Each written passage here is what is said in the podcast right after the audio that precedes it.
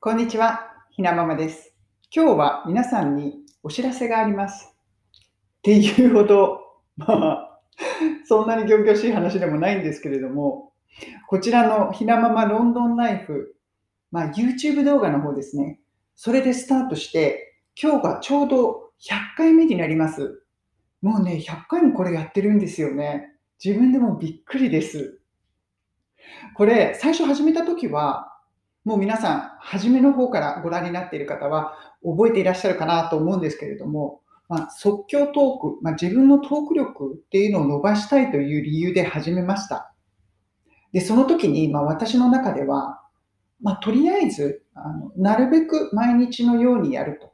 で、100回撮ってみよう。そういうふうに思っていたんですよね。そして100回やった時点で、まあ、自分のトーク力がどうなったかというのを見て、で、その時、それからどうするか考えればいい。まあ、こちらサブチャンネルですので、かなりあの緩い感じで始めました。まあ、トーク力がどうだこうだっていうのは、自分で評価するのはなかなか難しいんですけれども、まあ、これをやってきて、まあ、だいぶ皆さんとこう、リラックスしてお話ができるようになったなという実感はあります。そしてね、お話ししていてすごく楽しいです。メインチャンネルの方も楽しいんですけれども、こちらはまた違った楽しさ。ですから始めて本当に本当に良かったなと思っています。そして、まあこれがスタートしてちょうど3ヶ月ちょっとになるんですよね。で、思うのが、3ヶ月って本当にいろいろなことがあるんだな。そんな風にね、今感じています。これも皆さん、あの中には最初の方から あの本当にありがとうございます。ご覧いただいて。その方々はもう皆さんご存知ですけれども、この3ヶ月の間に、私はあの実家の、まあ、日本の父が倒れ、そして父が末期がんだったということが分かり、そして慌ててそのコロナ、コロナ禍で日本に飛び、まあ、隔離したりいろいろ大変だったんですけれども、まあ、父の最後に間に合うことができて、そして最後の時間を過ごし、そして見送ることもできたと。あのそのような経験もしました。このひなままチャンネルをスタートしたときは、そんなことなるとは考えていなかったので、もう本当に急展開ですよね。3ヶ月の間に思ってもみなかったことってこんなにたくさん起こるんだな。今ね、振り返ってもそんな風に感じています。まあ、自分の大切な人が亡くなったり、あとはまあ新しい命が生まれたり、あと自分の中でいろいろな学びがあり、だから3ヶ月の前前の自分とは、今の自分って同じなんだけれども、だいぶ違うところにいるな。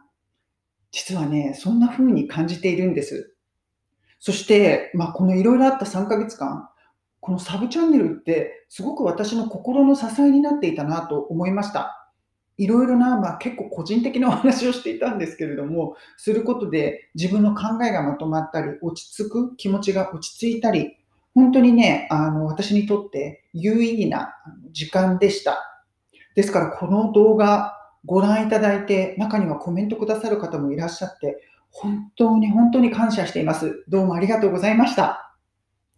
そしてこれからどうしようかなと考えたときに、まあ、3ヶ月、ここで一度節目になると。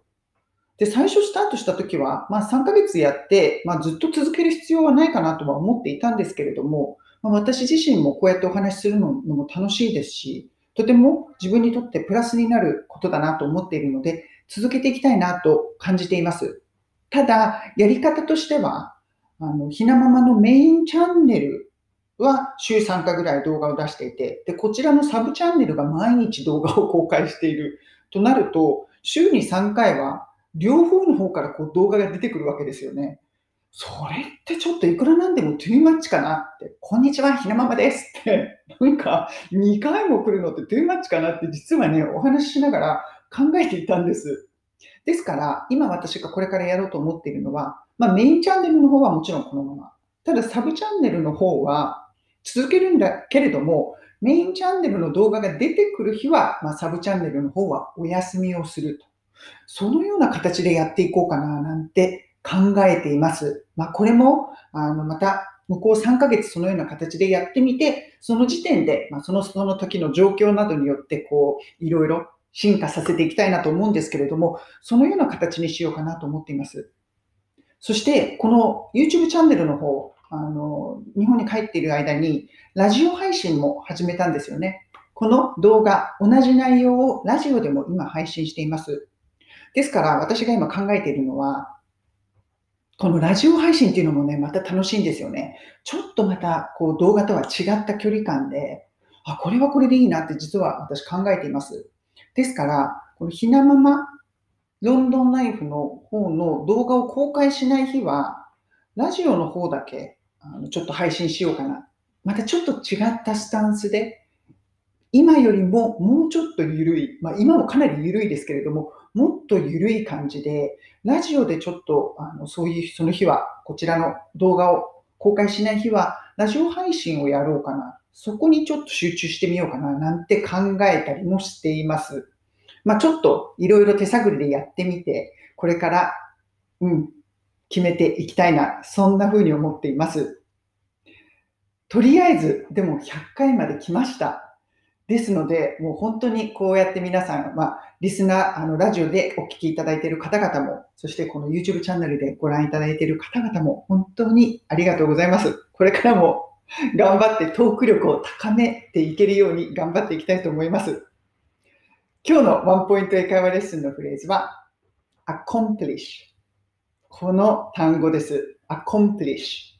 これ意味としては、達成するという意味です。で、達成するという言葉、あの他の単語だと achieve、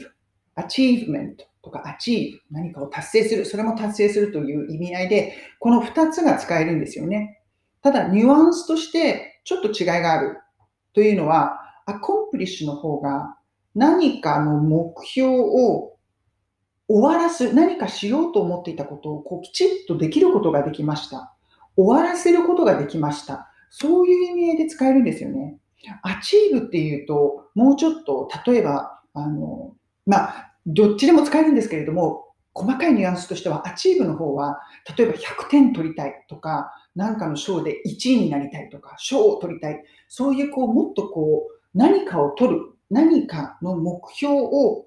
手にする、そういう意味合いでね、使うことの方が多いんですよね、 achieve は。 accomplish の方が、あ、こういうことをしたいなと思ったことをきちっとできましたという意味合いで使うことが多いです。まあ、これすごく微妙なんですけれども。ですから今回私が、まあ、100回動画を上げたいと思いますっていうあの目標を立てた。そこをアコンプリッシュすることができましたという意味合いで使うこの言葉。そうすると、I accomplished my goal 私のゴールを達成することができました。で、そのゴールというのは100回動画を上げる。だからそうすることで、例えば私はチャンネル登録者を何万人欲しいとか、何千人欲しいとか、そういう目標は立てていないですよね。そういう目標を立てていたとしたら、どちらかというと、まあ、 accomplish でもいいんですけれども、その場合、それを達成した場合は、 achieve を使うことが多いです。でも私、この、今回はそういう目標は 全然立てていなかったので、とにかく100回動画を上げる。その目標は、I accomplished my goal. このような言い方になります。この言葉ね、すごくあの普段の生活でも使います。例えば、今日は私はこれとこれとこれをやろう。お仕事でこの3つをやろうと思った場合、そしてその3つをきちんとすることができました。そういうふうなあのニュアンスで使う場合は、I accomplished everything I needed to do today. このような言い方ができます。そうすると、私は達成することができました。everything すべて I needed to do today. 今日やろうと思っていたこと、やらなくてはいけなかったこと、すべてを終わらすことができました。達成することができました。そのような意味合いです。なんか今日長くなってしまいましてね、すいません。あの、一応100回記念ということで、ちょっと長くなってしまいましたが、また明日からちょっと短めの動画に戻していきます。これからも、まあ、ひなまま英会話メインチャンネルの方も、ひなままロンドンライフの方も、ちょっとペースを変えながら、でも続けていきますので、よろしくお願いします。それでは皆さん、今日も素敵な一日をお過ごしください。